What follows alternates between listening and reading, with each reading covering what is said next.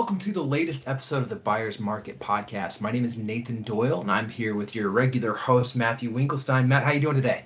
I'm doing excellent. How are you doing, Nathan? Oh, I'm good, man. I'm good. Um, today, we wanted to take a, a, step out of our normal, regularly scheduled podcast routine, uh, just to dive in a little bit more into the why behind what we're doing, what we're doing here at the Buyers Market, who we're trying to talk to, what we're trying to accomplish. Uh, Matt, I know you and I have talked a lot over the past the past six months really about what we saw this show becoming.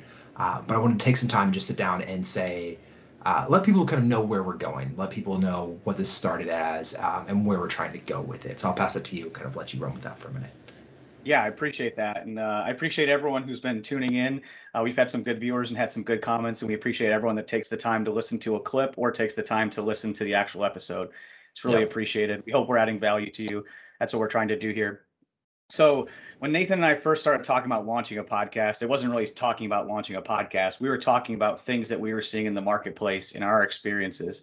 And we really boil it down to one main thesis, and that's the way that buyers inform and make their buying decisions has changed. And so we'll get into the reasons why we think that is. But along those lines, that's what we want to set out to either prove or disprove. We don't actually know if we're right. We thought we were right, but we need to talk to people to figure it out. And so when we first started discussing that, it's like, let's interview some people in supply chain. Let's focus on the buyers that are making these decisions in the supply chain space. And let's just have conversations with them and see if their buying behaviors behaviors have changed. And well, this is our 10th episode, and I would say through 10 episodes, we've heard pretty consistently that people inform more of their decisions online. Um, people are working remote. These different things that we'll get into here more in a minute. But I view validated for a large portion of people that those buying decisions have changed.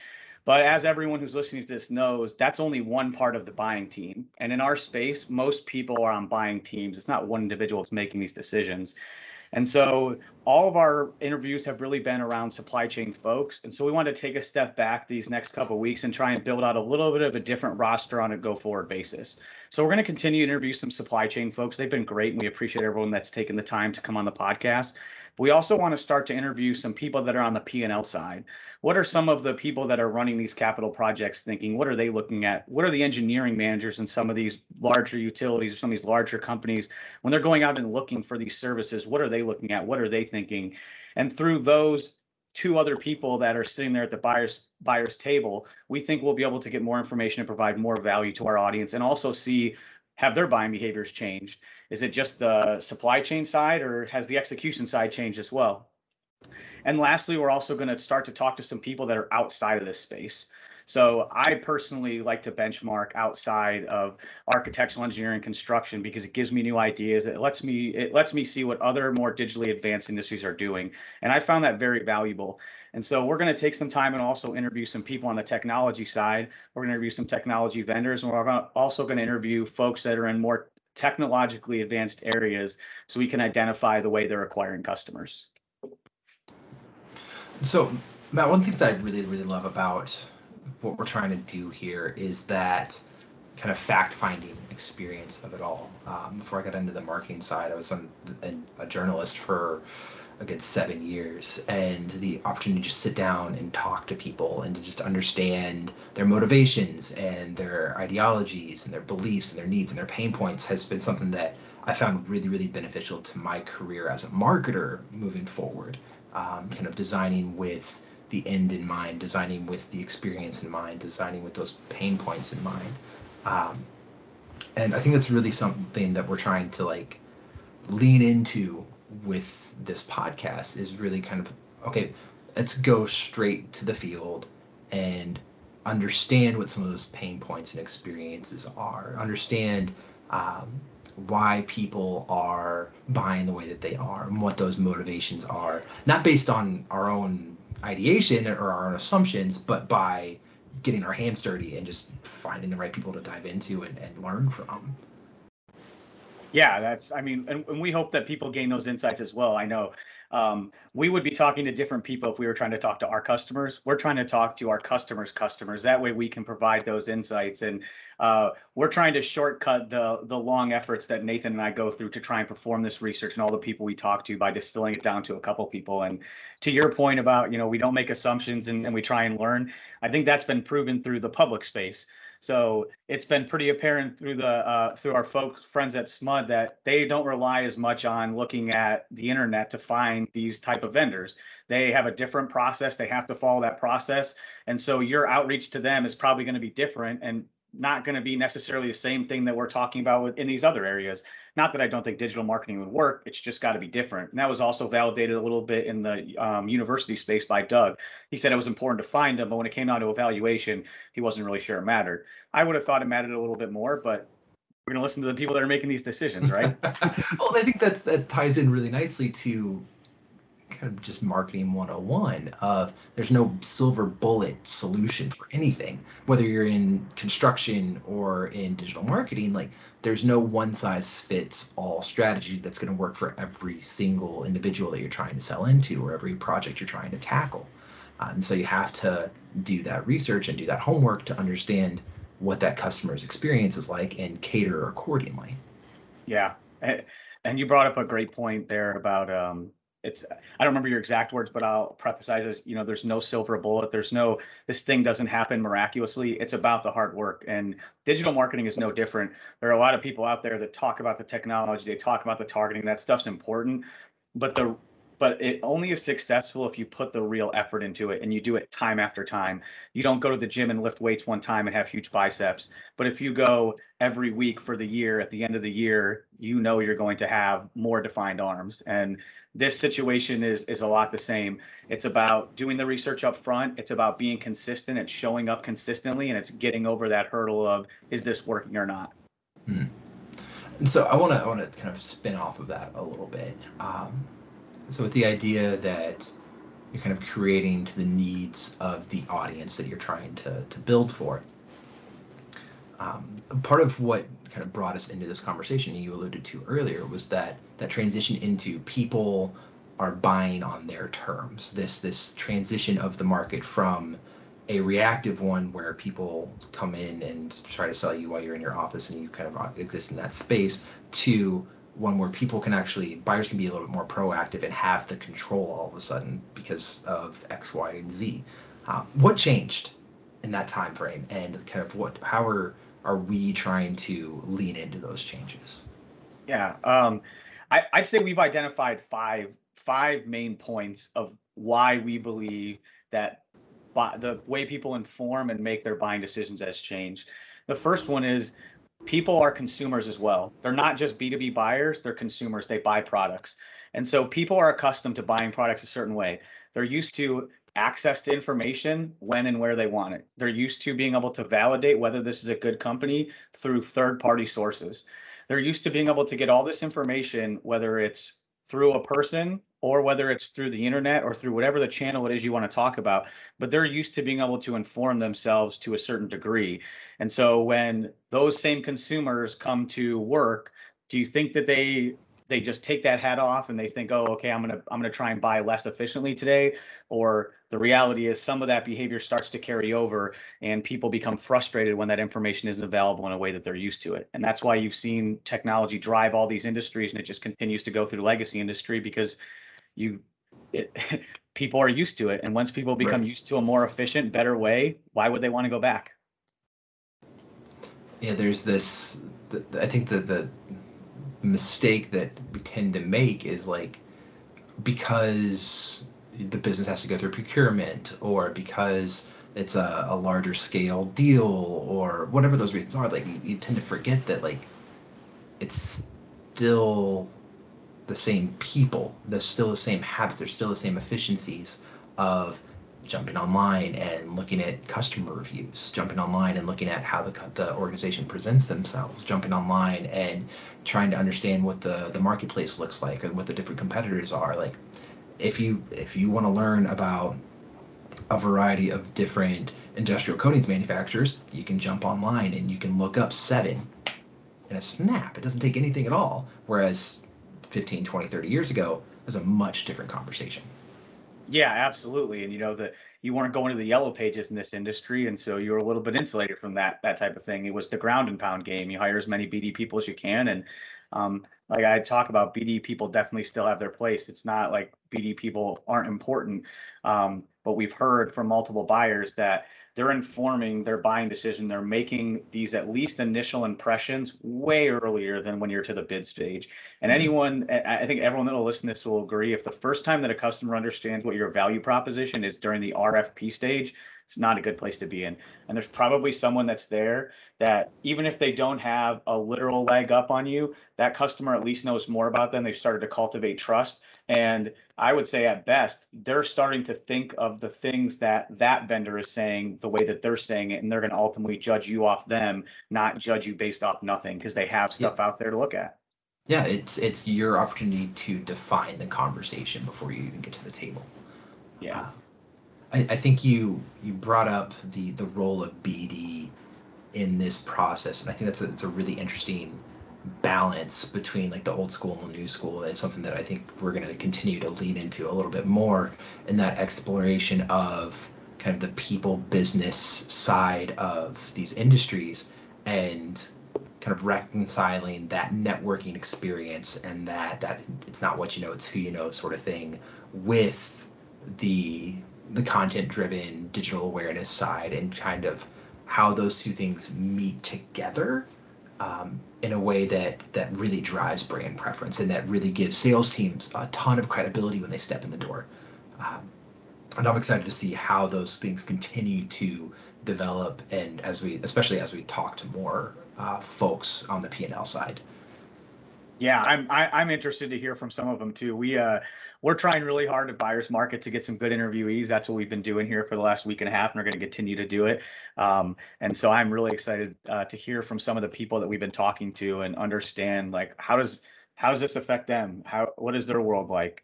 Do they um, do they have time to meet with multiple vendors in a week? Do they have time to meet with them in a day?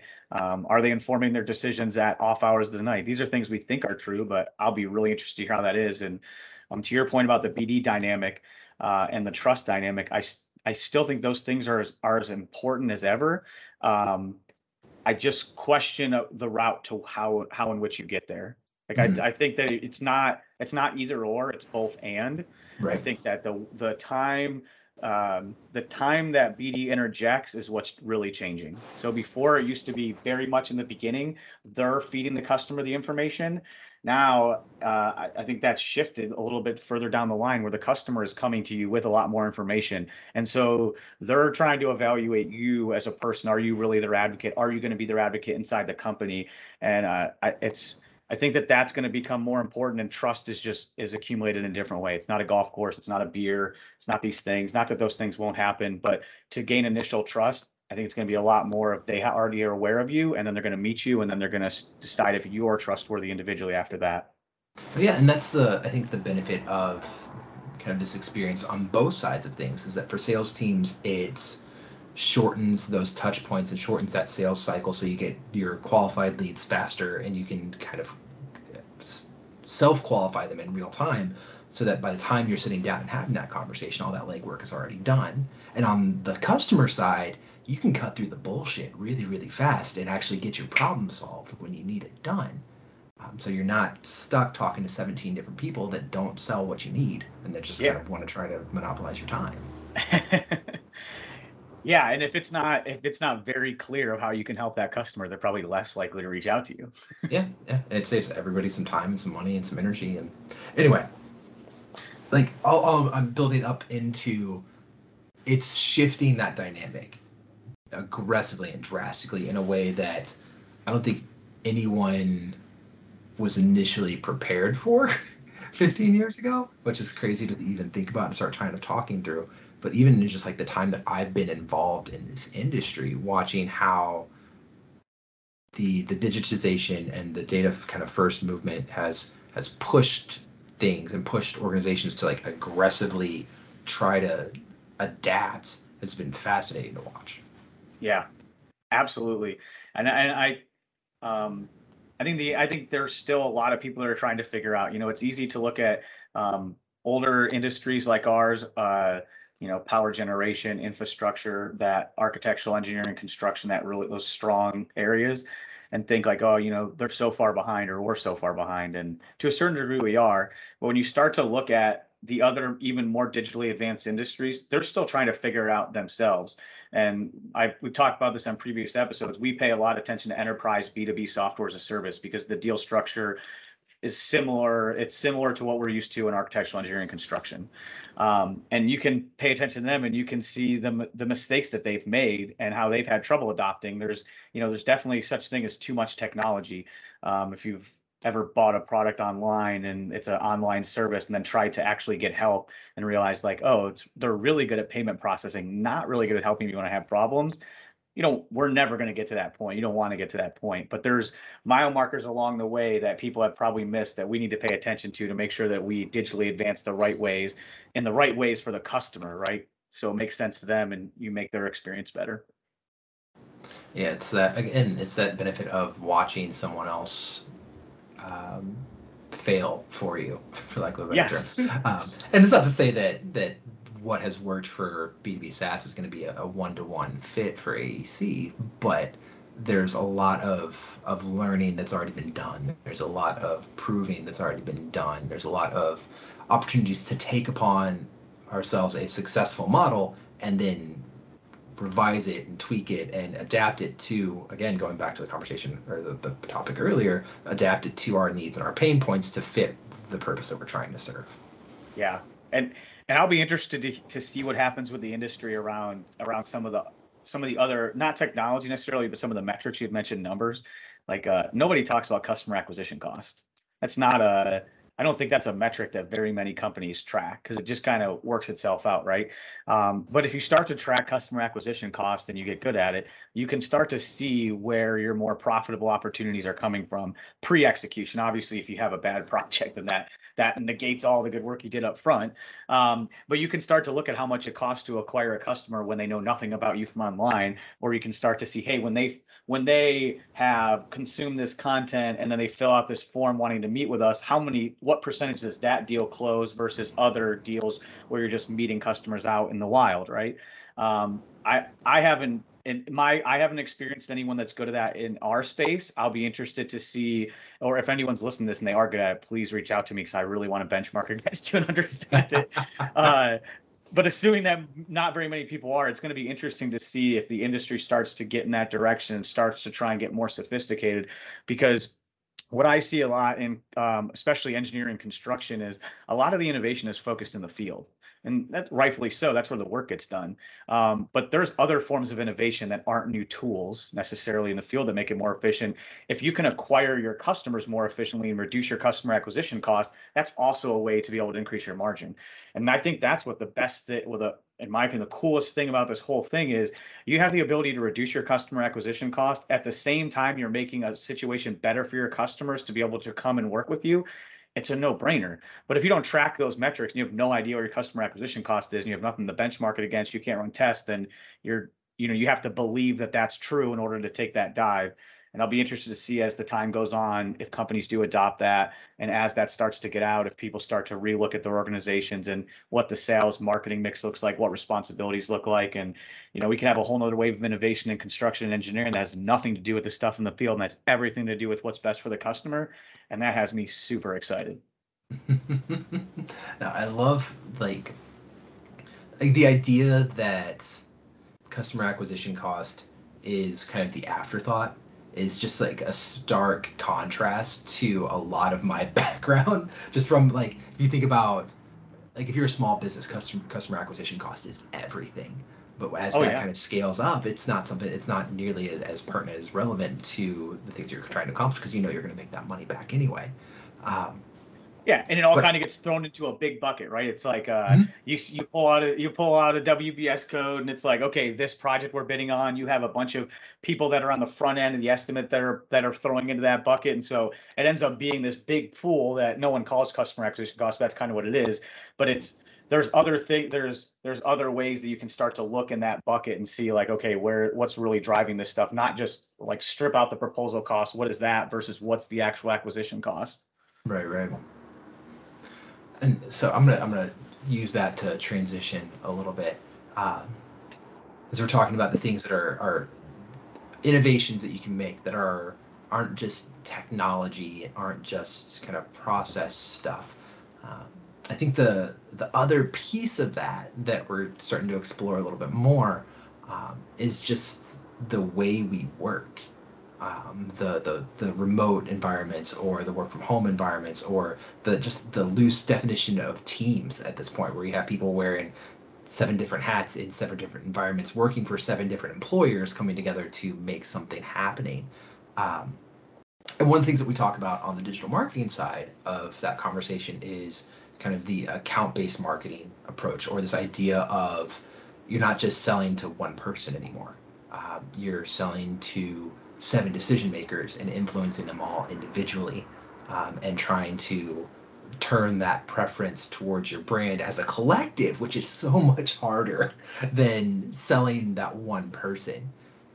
How is that kind of shifting the buying decision process in your experience? Um, and where do you think we're going to go from here? So I um in my experience of business development, uh, when I first got into business development, I felt like it had already changed or was changing where it went from that kind of centralized decision maker to where it was a lot more buying teams, especially in like in the public utilities I was dealing with. Um, and so when I was when I was at the time when I was in business development, you could you know you could influence well influence you know, if they wanted to be influenced you could influence them but you could influence the buying team. Exactly. Uh, you could go meet with the whole buying team in the office right so you could you could have touch points even though you're dealing with different departments different people maybe completely different parts of the organization have to work together on this one project you still had the ability to kind of reach out and touch them take them to lunch even if it was on an individual basis um, with people working remote and teams disjointed and um, and companies moving more and more to that uh, that's going to be a lot more difficult to do. Um, and I think I remember from the Bill Cole uh, episode, he had talked about, you know, he he said the story, you know, by the time someone's thinking about to use you on a project or they want to use your technology, there's already some kid in the organization that's done a bunch of research and brought that to his leadership. Mm-hmm. Um, and I think if you, you know, you wouldn't think that a, a front level engineer is going to solely make this decision. And I think, you know, everyone would agree with that, right? But I, I would challenge everyone to think about a time when some one of their direct reports, or maybe it was even one of their direct reports, direct reports, brought a piece of information and packaged it in a way that everyone it made sense to everyone, and then they got behind that. And it's like, okay, that person led it. They didn't make the decision, but they're bringing the information and they're the advocate. And so through good content and helping customers and helping people understand the industry and understand your offering better, you create more of an opportunity to create more of those champions. And you don't necessarily know who it's going to be, but if you create good user centered user centered con, uh, content, then it should be multiple people that are coming to that table. And so when they first have that meeting and talk about who do you know we don't we don't really know how to solve this problem right now. We don't know how we're going to do carbon capture. We don't know how we're going to we don't know how we're going to do solar. We don't we don't know how we're going to transition.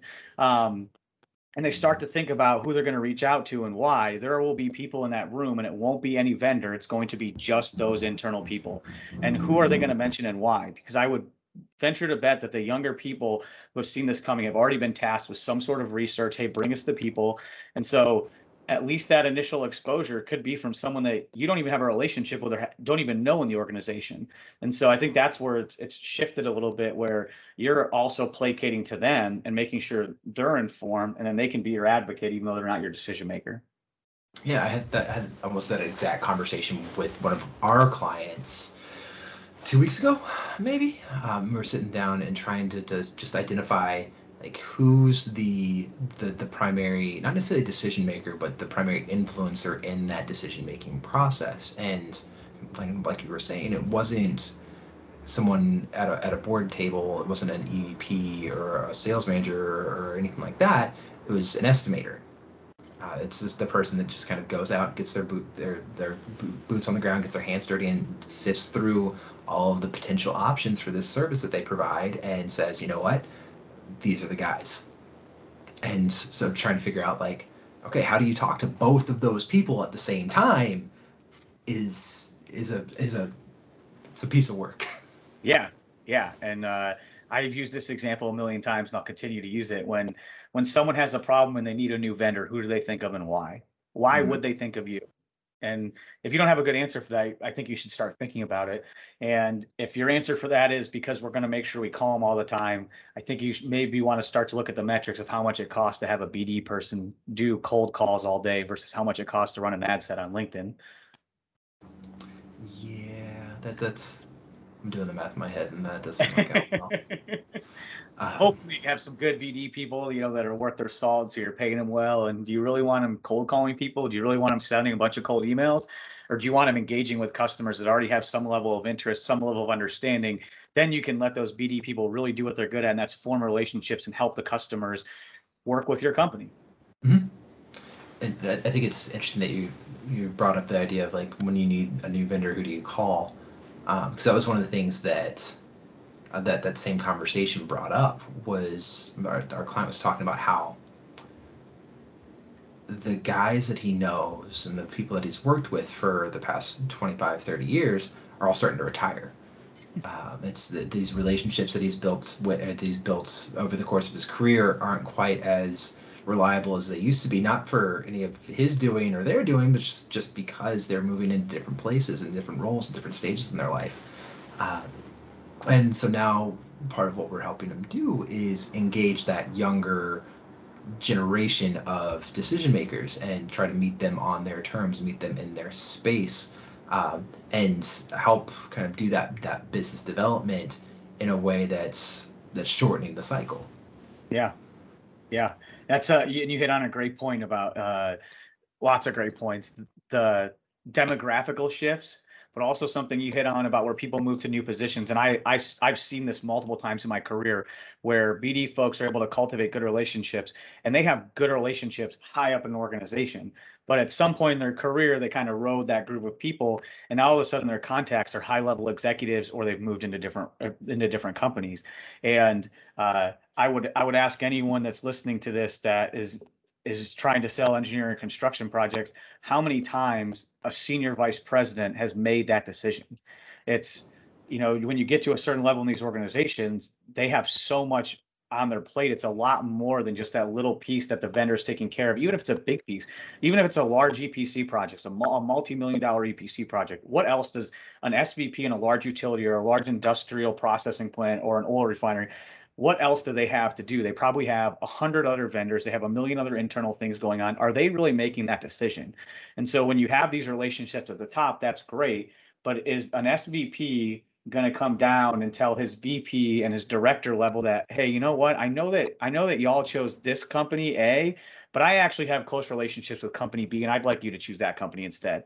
I have I personally have not seen that happen. I've I've heard of people talk about how they can get that done, um, but I have not personally experienced that, and I, I question um, people that do have those relationships, even if they do maintain they do maintain them. If that senior level person's really gonna is gonna push down enough on his team to make them make a decision, and so then you're looking at okay, now my contacts are are at that level, and the rest of my contacts are close to retiring. Who is and who's bringing these uh, opportunities to the table, who's bringing these problems to the table in the organization, and who's the all star in the organization that's really driving things. You have no idea because it's just an internal engineer, but really. Uh, this girl's the rock star and she's driving all of the things inside the company. You just don't realize it because she's she's the senior vice president's right hand person.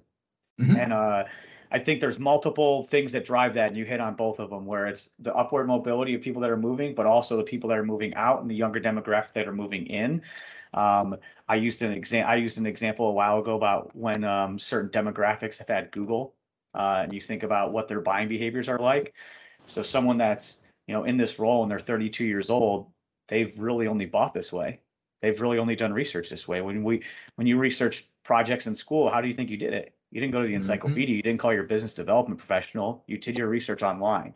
And with flexible work, with remote work, that demographic is going to be even more drawn to not to not want to talk to someone until they absolutely have to. And I've heard of other th- of other things. I don't know if these are true or not, but younger people are more passive aggressive or more timid because of how much is more social media interaction versus how much is in person. So people are even more reluctant to have tough conversations. And so I have no idea if that's true or not. I'm not I'm not in that field. But if that's true or even remotely true, that's another little thing that's going to drive that younger demographic to inform their decision online before they talk to somebody. Yep. Yeah, I, I think you, you brought up an interesting piece there. Like when I was, I guess, just like just starting college, I don't think this was new at the time, but it was new to me. But the idea of kind of being the the linchpin inside an organization kind of started getting some traction, and so like that idea of embedding yourself so deeply into an operation that it can't function without you um, became something like that that I've used to really define a lot of what I've done over the course of the past 20 years.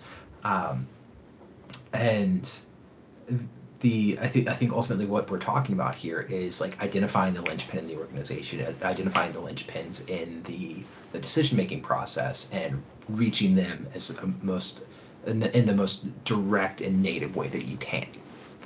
Well, and I, I think the I'll I'll challenge that a little bit. It's that's what BD's always trying to do is find that who's that influencer, who's that linchpin. If you've been through Miller Heiman, whatever it is, they're they're always trying to get to who that linchpin person is, and that to me is inefficient because you don't a lot of times you don't find out until after the bid's over you know if you mm-hmm. really are tied in that organization you might know or you might have the relationships that'll be able to tell you but sometimes you don't find out until after the bid's already in uh, versus with good content you're you're creating a bunch of those linchpins by making sure that they understand the marketplace from very well with um, unbiased information from you, which adds trustworthiness to you.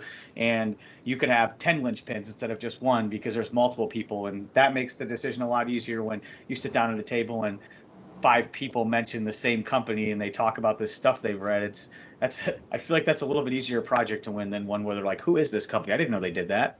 it all comes together. All comes together. Oh man. Well, we are running up on time here. Um, anything else you want to throw out there before we let people go today?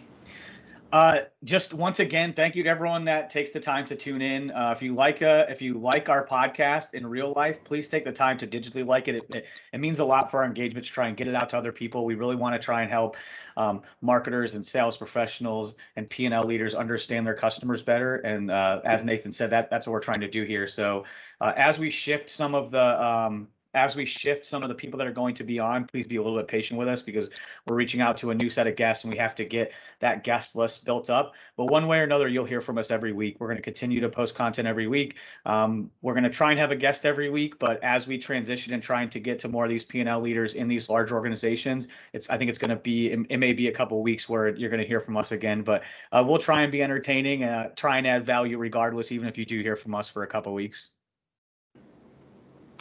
yeah, it's it's all it's all work in progress. Everything's under construction over here at the buyer's market. Absolutely. Mm-hmm. Well, thank you again, everybody, for taking the time to sit down with us this afternoon. Uh, you can find the buyer's market at spot or on Spotify, Apple Music, any any other place that you like to get your podcast. Uh, have a great one. Thank you.